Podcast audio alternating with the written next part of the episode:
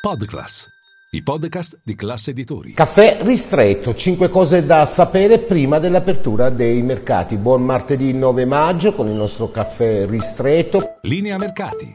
In anteprima, con la redazione di Class CNBC, le notizie che muovono le borse internazionali. Partiamo dalla prima notizia che influenzerà oggi gli investitori. Il banco BPM ha diffuso i numeri a mercati chiusi. Oggi il test degli scambi, eh, numeri da record in scia, quanto già fatto da Unicredit e Intese, soprattutto una maxi cedola promessa agli investitori in chiave antifusione. Poi due, anche i riflettori sono accesi su MPS che ieri è stato protagonista di un vero e proprio rally grazie alle indiscrezioni eh, che vogliono il Tesoro pronto a ridurre la propria quota, i numeri eh, vengono diffusi in mattinata, insomma eh, gli investitori dovranno fare i conti anche con questi. E poi non solo, tre altre banche riportano oggi da Banca Popolare di Sondrio a Fineco Bank eh, fino a eh, Biper, tutte dovranno confermare il buon stato di salute del settore. Infine